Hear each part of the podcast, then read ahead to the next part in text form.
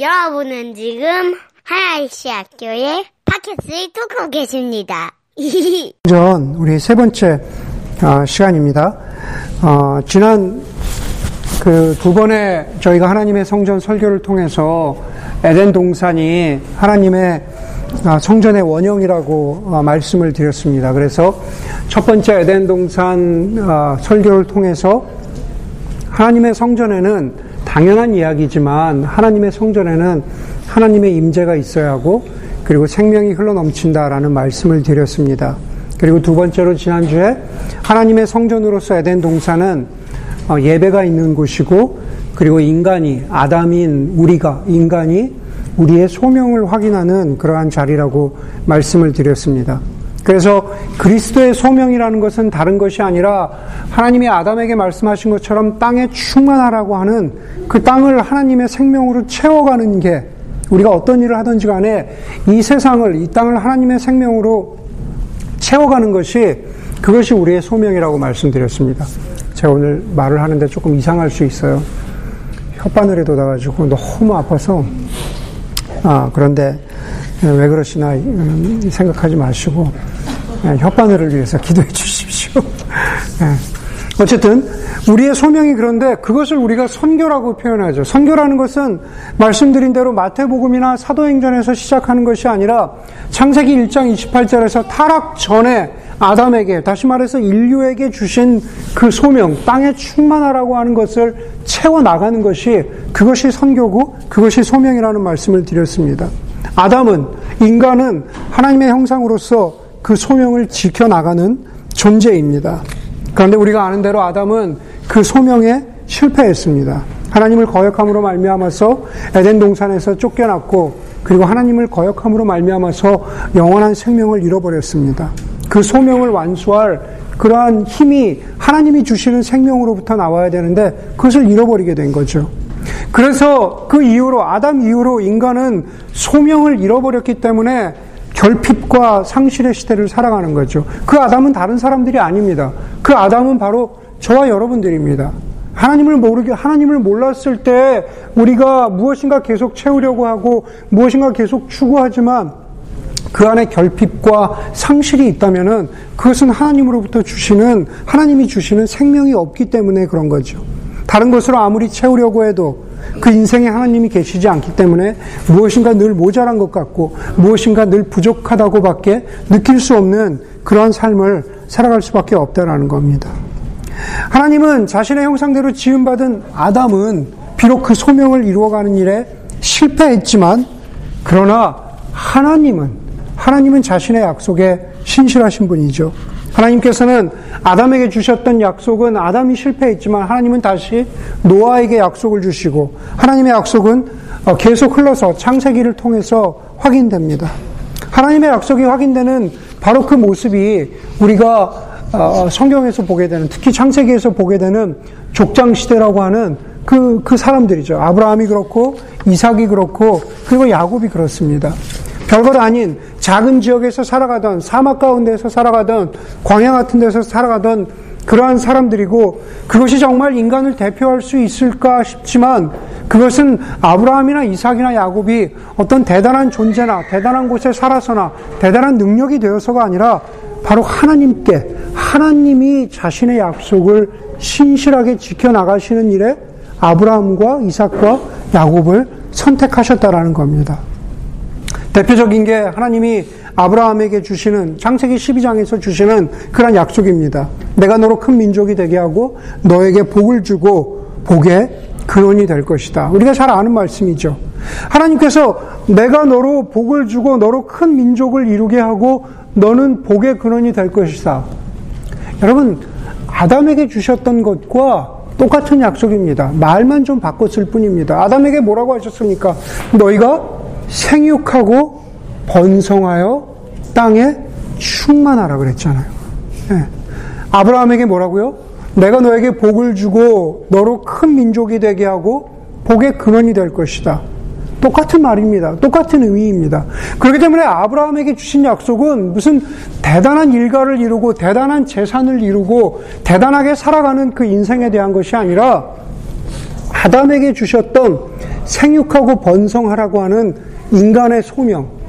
하나님의 뜻에 따라서 이 땅 가운데 하나님의 생명을 충만하게 하라고 하는 그 아담에게 주셨던 인간의 소명이 말만 조금 바꾸었을 뿐이지 아브라함에게 똑같이 임한 거죠. 너로 큰 민족을 이루고 번성해라, 충만해라, 예, 복의 근원이 되라. 다시 말해서 생명의 근원이 되라라고 그렇게 말씀하실 겁니다. 그런데 그러고 나서 아브라함이 하나님께 어떻게 반응하냐 하면은 12장 8절에 보면 아브라함은 또 거기에서 떠나 베델의 동쪽에 있는 산간 지방으로 가서 장막을 쳤다라고 그렇게 합니다. 텐트를 쳤다는 얘기죠. 그렇죠. 텐트를 쳤습니다. 음. 여러분, 하나님의 아브라함에게, 아, 아담에게 생육과 번성의 소명을 주시고 그 장소가 아, 에덴 동산이었고 그리고 에덴 동산은 하나님의 성전의 원형이라고 말씀드렸습니다. 이제 아브라함에게, 이삭에게, 야곱에게 똑같은 소명을 주십니다. 아브라함뿐만 아니라 이삭이 장막을 쳤고 그리고 야곱이 가는 곳마다 장막을 쳤습니다. 하나님으로 말미암아서 바로 그 사람들에게 다시 한번 하나님의 소명이 하나님이 인간에게 주시는 소명이 흘러 들어간다는 거죠. 그 약속들은 흐르고 흘러서 어디로 갑니까? 모세와 이스라엘 백성들에게 흘러 넘치죠. 제가 오늘 아이들에게 아이들에게 설교했지만 우리가 출애굽기 앞부분은 다 보지 않겠지만은 이스라엘 백성들이 출애굽해서 이집트를 나와서 시내산에 도달하죠. 얼마 되지 않아서 홍해를 건너고 얼마 되지 않아서 시내산에 도달합니다. 여러분 우리가 지금 하나님의 성전이라고 하는 그 설교를 우리가 쭉 보고 있는데 에덴 동산 하나님의 성전으로서의 에덴 동산 그리고 두 번째로 보게 되는 게 바로 신의 산입니다. 네, 신의 산은 신의 산은 어떤 면에서 이 하나님의 성전을 보여주는 본보기입니다. 네, 진짜요? 네, 그렇게 볼 수 있다라는 겁니다.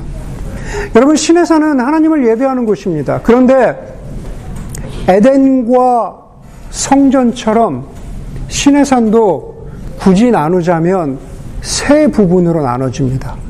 혹시 성지순례 가보신 분? 저 우리 지순 형제 가봤죠. 네. 요즘에 신해산에 꼭대기에 가면 어, 신, 신컵라면을 판다 그러더라고요. 비싼 가격에. 왜냐면 또 우리 한국 분들은 아침에 일찍 새벽에 올라가서 신해산 위에서 모세처럼 기도해야 되니까. 그렇죠? 하나님 만나야 되니까. 그래서 춥게 올라갔는데 너무 추운 거죠. 기도하기엔. 그래서 어, 우리의 성지인데 아랍 사람들이 올라와서 어, 뜨거운 물과 신컵 라면을 판다고 하더라고요. 되게 잘 팔린대요. 여러분, 이스라엘 백성들이 시내산에 도달했는데 시내산의 맨 밑에는 이스라엘 백성들이 머물렀습니다. 그렇죠? 그 안에 머물러 있었어요. 그 가장 첫 부분입니다. 두 번째는 제사장과 70명의 장로들은 제사장과 70명의 장로들은 신의 산 중간까지는 올라올 수 있었지만 그러나 그 이상으로는 올라가지 못했습니다. 그렇죠? 신의 산 꼭대기에는 누가 올라갔습니까? 모세 혼자만 올라가서 거기서 하나님을 만나뵐 수 있었습니다. 그렇죠? 신의 산의 맨 밑에 가장 어찌 보면 가장 덜 거룩한 곳. 신의 산의 중간은 두 번째로 거룩한 곳. 그리고 신의 산의 꼭대기는 가장 거룩한 곳. 여러분 그림을 그리실 수 있습니까? 에덴 동산을 기준으로 하자면 에덴 동산의 생명나무와 선악과가 있던 가장 정중앙은 가장 거룩한 곳. 에덴 동산은 어찌 보면 두 번째로 거룩한 곳. 에덴 동산 3장에 나오는 아담과 하와가 죄를 진 다음에 쫓겨난 바로 에덴 동산 바깥은 마치 신의 산 가장 밑바닥과 같은 곳이죠. 여러분, 하나님이 이스라엘 백성들에게 출애굽해서 그리고 광야에서 만들라고 했던 그 광야 가운데 만들었던 텐트, 그 중에서도 하나님의 거룩한 텐트, 성막도 똑같은 구조를 가지고 있습니다. 성막은, 성막은 계속 그렇게 텐트를 짓고 살다가 나중에 성전을 짓잖아요. 텐트이건 아니면 움직이지 않는 성전이건 똑같은 구조입니다. 그, 그것은 똑같아요. 성막들, 성전들이 있습니다.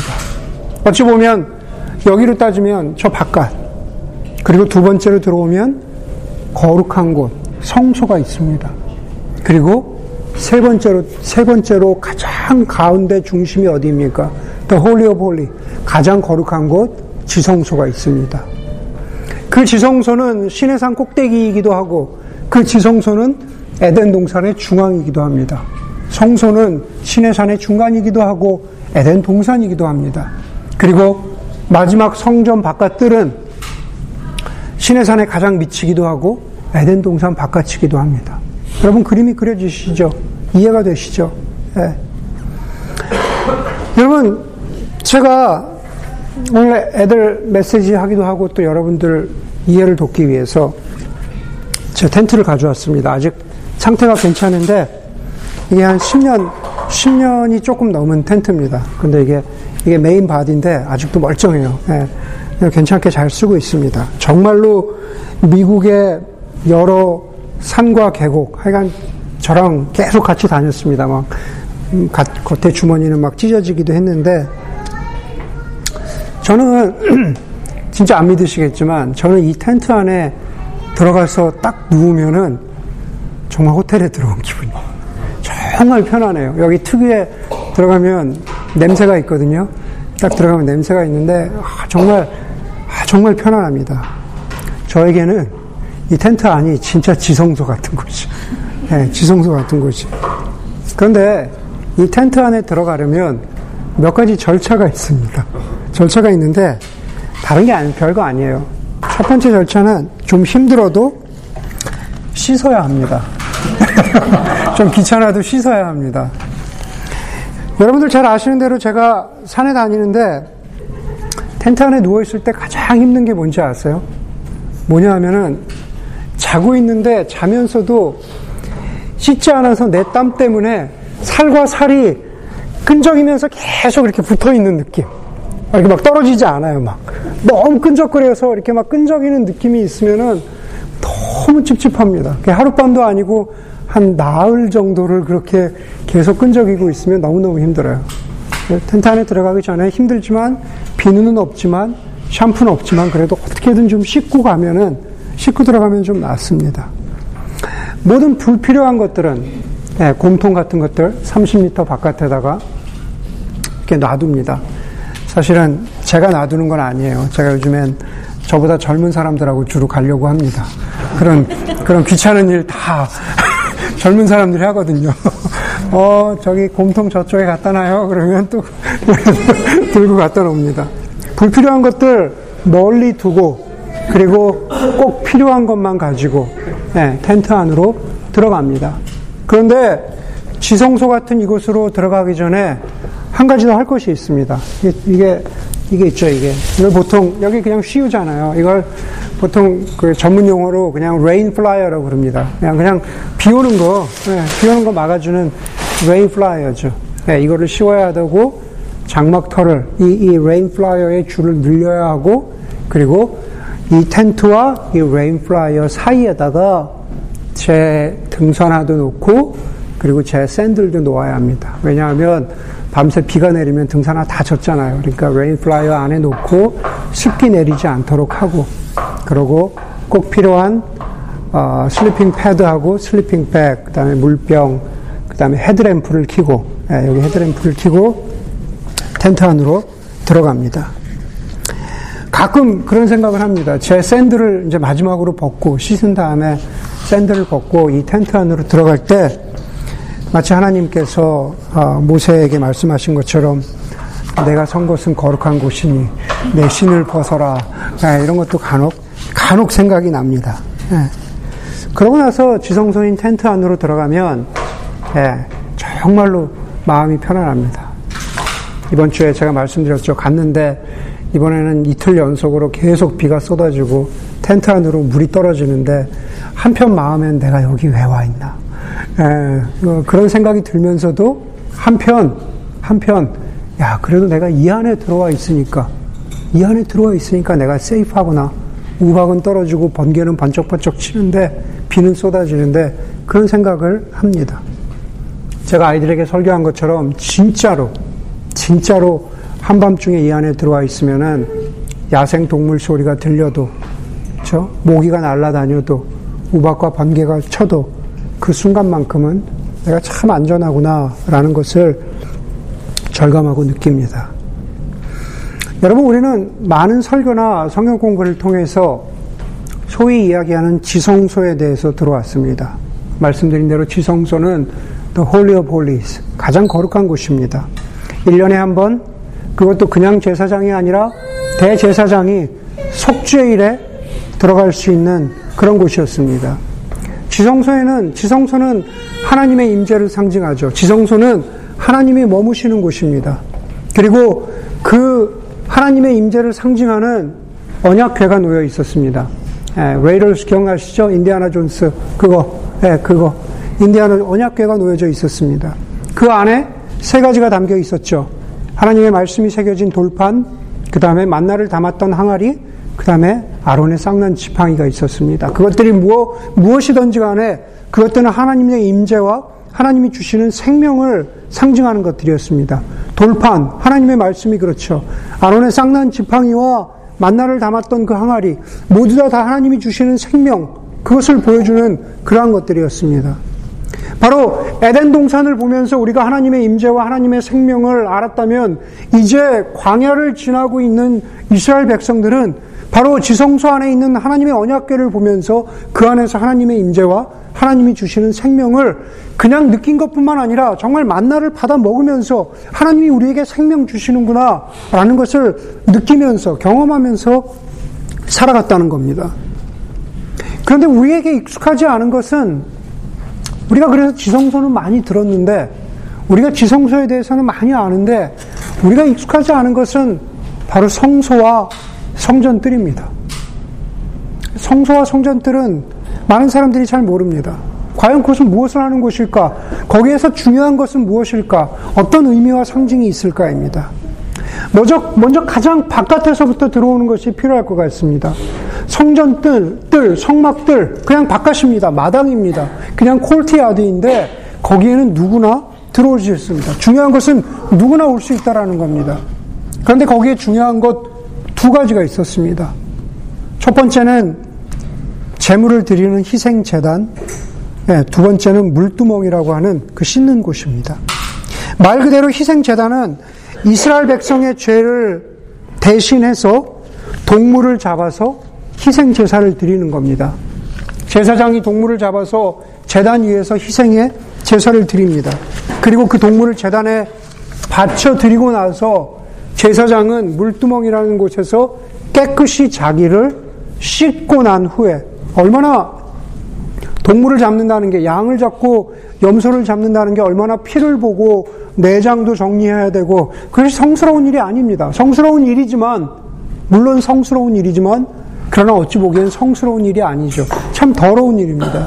그렇기 때문에 그것을 희생 희생의 제사를 드리고 희생 제물을 다 잡은 다음에 그 물두멍에서 자기를 깨끗이 씻은 다음에 깨끗하게 자신을 정리한 다음에 그 다음에 성소에 들어갔습니다. 자신을 깨끗하게 하지 않으면 제사장이라도 죽었습니다. 그래서 재단과 물두멍이 상징하는 것은 바로 희생의 제사와 정결입니다. 제사를 드리고 정결이 깨끗이 씻었다라는 것입니다. 성소에 들어갑니다. 성소에 들어가면은 세 가지 중요한 것이 있습니다. 지성소가 아니라 성소입니다. 성소에 들어가면 세 가지가 있는데 등잔대와 떡상과 분양대입니다. 아마 그렇게 상상하기가 어렵지 않을 겁니다. 예, 뭐 제사상을 사실 어찌 보면 제사상을 어, 이미지로 떠올려도 그렇게 그렇게 크게 다르지 않을 것 같습니다. 먼저는 등잔대입니다. 말, 말 그대로 등불을 받치고 있는 그러한 등잔대입니다. 제사장들은 그 등불이 꺼지지 않도록 계속 기름을 부어줘야 했습니다. 왜 그러냐면은 등불이 상징하는 것은 결국 빛이잖아요. 빛은 어, 빛은 하나님의 빛이라는 거죠. 하나님의 임재, 하나님이 빛을 비추신다. 하나님의 영광을 보여주는 것이 바로 그 등잔대, 등불이 상징하는 겁니다. 여러분 떡상은 뭘까요? 거기에는 상이 있었는데 매일 제사장들을 위해서 떡이 준비되어 있었습니다. 예, 아론의 아들들, 그 제사장들이 그 성소 안에서 하나님이 yes 하셨기 때문에, 하나님이 오케이 하셨기 때문에 그 안에서 매일 준비되는 떡을 먹었습니다. 그 떡은 하나님과 하나님의 백성들 사이에 교제를, fellowship을 의미합니다. 그리고 하나님의 백성들 사이에 fellowship을 의미하기도 합니다. 여러분 우리가 성경을 보면서 그런 상징들에 익숙해져야 하는데 가령 예를 들어서 예수님께서 자주 죄인들과 식탁의 교제를 나누신 것, 저 떡상이죠. 하나님께서 함께 떡을 나누신 것. 그것들이 우리 복음서에 보면 수많이 많이 있잖아요. 가장 상징적으로 예수님께서 6월절 마지막 식사 자리에서 자신의 몸과 자신의 피를 나누어 주신 것, 떡과 포도주를 나누면서 이것이 내 몸이다, 이것이 내 피라고 하신 것. 여러분, 예수님의 몸과 피를 기념하는 것은 거룩한 교제이기도 하지만, 그러나 그렇기 때문에 동시에 기쁨의 교제이기도 합니다. 거룩의 교제라는 것은 우리가 성전 성소로 들어가서 하나님께서 제사장들에게 너희 여기서 여기서 떡을 먹어도 괜찮다라고 하는 어떤 거룩한 하나님과의 교제이기도 하지만 그러나 하나님이 우리 가운데 계시다라고 하는 어떤 기쁨의 교제이기도 합니다. 여러분 마찬가지라는 거죠. 우리가 한 달에 한 번씩 성찬을 나누는데 교회에서 나누는 성찬은 거룩하다는 의미에서 진지해야 하지만 그러나 여러분들 성찬 나눌 때 너무 어, 거룩해야 되지만 너무 이렇게 슬픈 표정 짓지 마세요. 음, 옛날에 뭐 그런 유행 가사도 있었지만 슬픈 표정 짓지 말아요. 그런 것도 있지만 예. 여러분 성찬식에서 너무 이렇게 무슨 성찬식을 장례식처럼 그렇게 대하지 마세요. 어, 그러지 마시라는 거예요. 거룩해야 되니까 진지해야 되지만 성찬식은 기쁨의 시간이라는 거죠. 기쁨의 교제의 시간이라는 거죠. 그 기쁨의 교제가 우리가 영적인 의미로 그 기쁨의 교제가 흘러 넘치면 성찬을 통해서 가졌던 거룩과 기쁨이 우리 공동체 내 교우들과 교우들이 성도가 성도가 함께 나누는 그러한 일상의 식탁으로 나누어진다라는 겁니다. 그렇게 펼쳐지고 그렇게 확장된다라는 거죠. 그런데 그것을 어디로 거슬러 올라갑니까? 바로 이 성전으로 성소 안에서 하나님께서 하나님의 빛 등잔 대가 있으시고 그리고 그 떡상에서 하나님의 백성들이 떡을 나누면서 기뻐했다라는 거죠.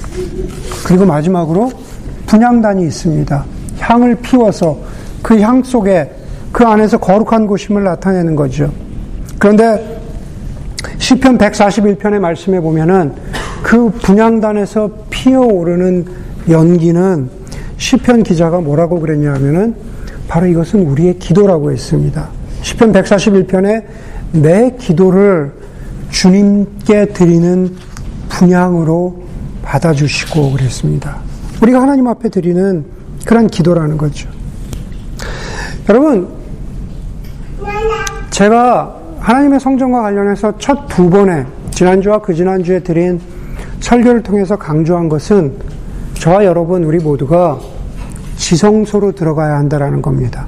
다시 말해서 우리가 다른 것이 아니라 하나님의 임재 가운데에서 하나님이 주시는 생명을 먹으면서 살아야 하고 우리 안에 우리의 존재 가운데 하나님을 예배하는 게 있어야 하고 또 우리의 존재 가운데 하나님이 아담에게 주신 것처럼 우리에게 주시는 소명을 확인하면서 살아가십시오가 사실 지난 두 번의 설교의 핵심이었습니다.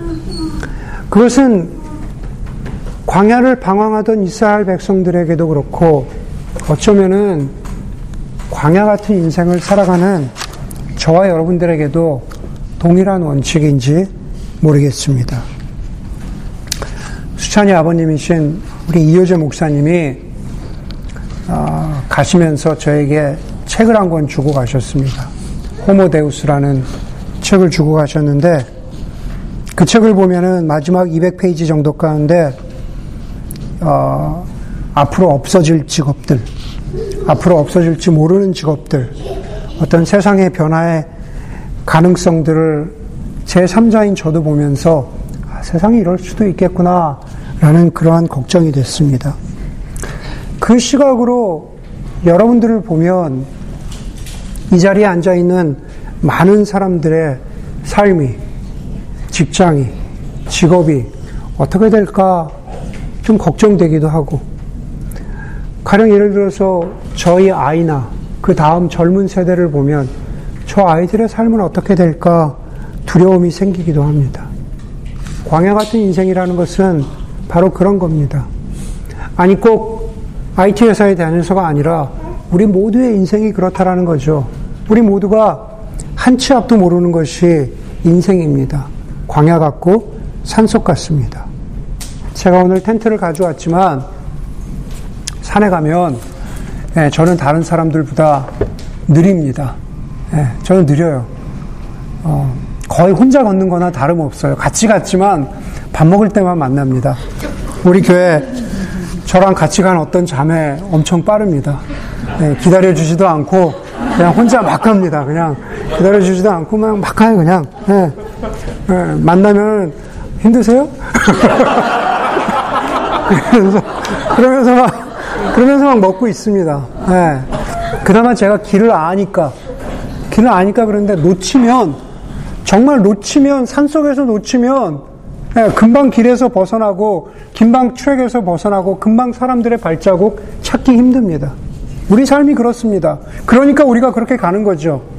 죽어라고 다른 사람들 가는데 쫓아가고, 죽어라고 트랙에서 벗어나지 않으려고 애를 쓰는 겁니다.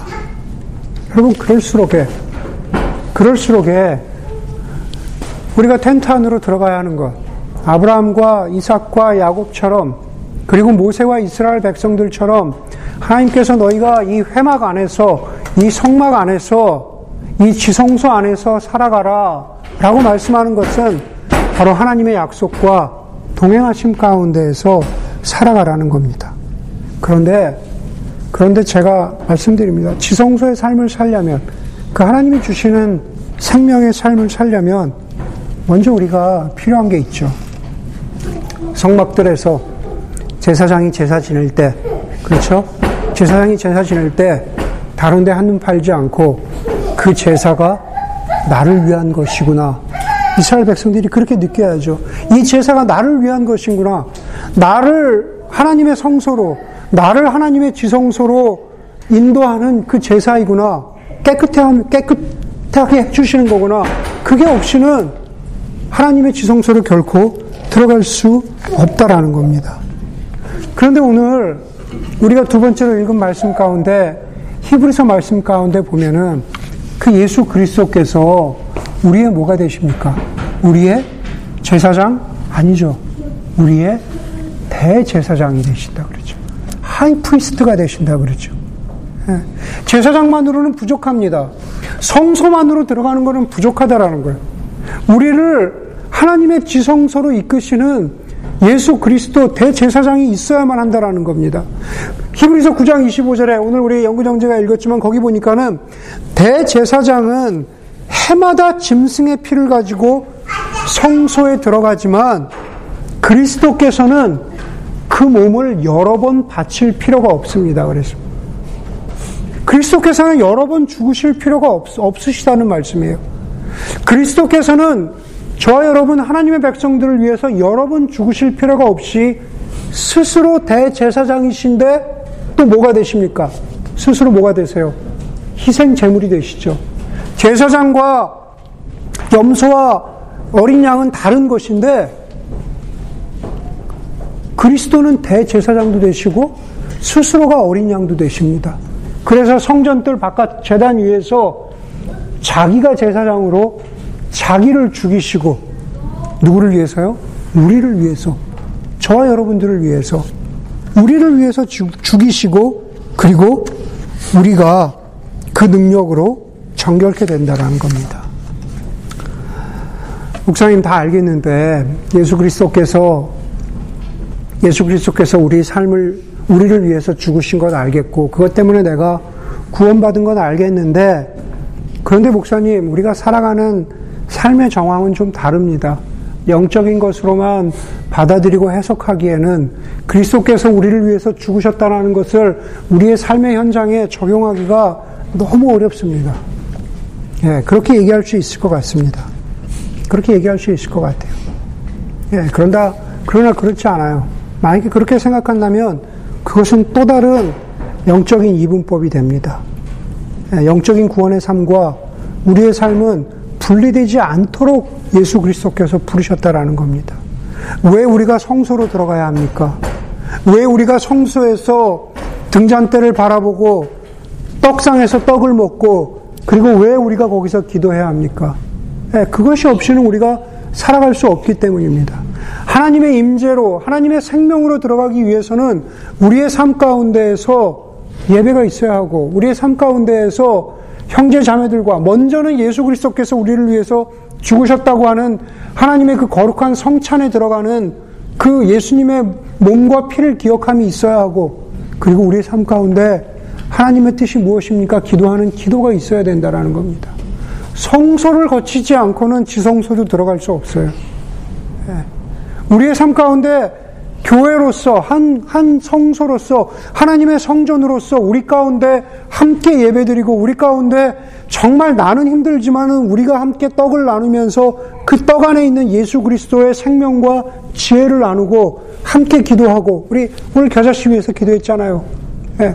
함께 모여서 나는 힘들지만 함께 함께 생명을 나누고 함께 힘을 북돋아 주지 않고는 예. 우리가 결코 하나님의 생명 가운데로 들어갈 수 없다라는 겁니다. 저는 매일 성경과 상관없이 개인적으로 예레미야서를 하루에 한 장씩 최근에 개인, 개인적으로 말씀 묵상하고 있는데 이번 주에 읽었던 예레미야 7장 3절 이하에 보니까는 이런 말씀이 있습니다. 예레미야 선지자가 유다 백성들에게 이렇게 선포하죠. 너희 행위를 깨끗이 하여라. 이곳은 하나님의 성전이다. 하나님의 성전이다. 하나님의 성전이다. 그 말은 거짓이며 터무니없는 소리다. 너희가 행실을 깨끗이 하고 사는 방식을 고쳐라. 라고 예레미야 선지자가 그렇게 회개의 메시지를 전합니다. 너희가 행실을 깨끗이 하고 사는 방식을 고쳐라. 잘못 들으면 그것을 마치 윤리적으로 도덕적인 교훈으로 그렇게 들을 수 있습니다. 그런데 그런 말이 아닙니다. 너희가 우리 우리가 저부터 시작해서 여러분 한 사람 한 사람이 하나님의 성전이고 우리 모두가 하나님의 성전인데 너희가 스스로 고백하기를 하나님의 성전이다, 하나님의 성전이다. 그것은 거짓이라는 거예요. 정말 하나님의 성전이 되려면 하나님의 성전들 바깥에서부터 다시 말해서 하나님의 성전들 바깥에서 예수 그리스도께서 저와 여러분들을 위해서 단번에 죽으셨는데 우리는 딴청 피면서 두리번거리면서 예수 그리스도께서 우리를 위해서 죽으셨다는 것을 우리가 기억하지 않는 겁니다. 그것이 없으면은 성전뜰에 성전뜰에 순종이 없는데 성전뜰에서 예수 그리스도를 바라보는 게 없는데 어떻게 성소에 들어갑니까? 우리의 삶 가운데에서 예수 그리스도께서 나를 위해서 죽으셨다라는 그, 그 은혜를 기억함이 없는데 우리가 어떻게 등잔대를 바라보고 우리가 어떻게 떡상의 교제를 나누고 우리가 어떻게 하나님 앞에 기도합니까? 그런 의미에서 너희 행실을 깨끗이 하고 고쳐라. 너희 영적인 태도를 바라보라는 말이죠.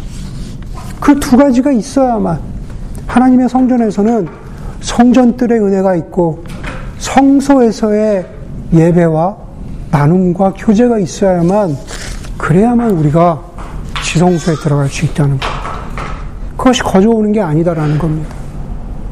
그렇기 때문에 오늘 하나님의 성전에 대한 설교는 어찌 보면은 그렇게 위로하고 격려하는 설교는 아닙니다. 예. 오늘 설교의 제목대로 여러분 우리가 한번 우리 자신을 돌아봅시다. 필요하면은 우리가 회개하고 정말 우리가 성전으로부터 멀어졌는지 텐트로부터 멀어졌는지 어디 어디 하나님의 성전 안에 있어야 되는데 엉뚱한 곳에 가서 우리가 머물 곳을 찾고 있지는 않은지 그것을 돌아보고 회개를 촉구하라는 그런 메시지입니다. 여러분 정말 어떻습니까? 여러분의 삶이 어떻습니까? 여러분 정말 광야 가운데에서 하나님의 텐트 안으로 성막 안으로 들어오려고 하십니까?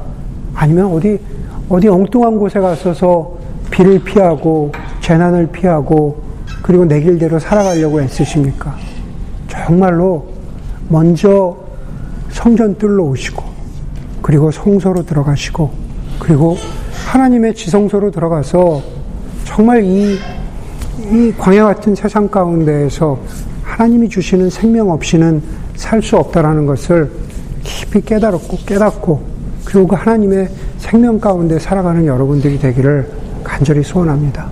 이렇게 기도하겠습니다.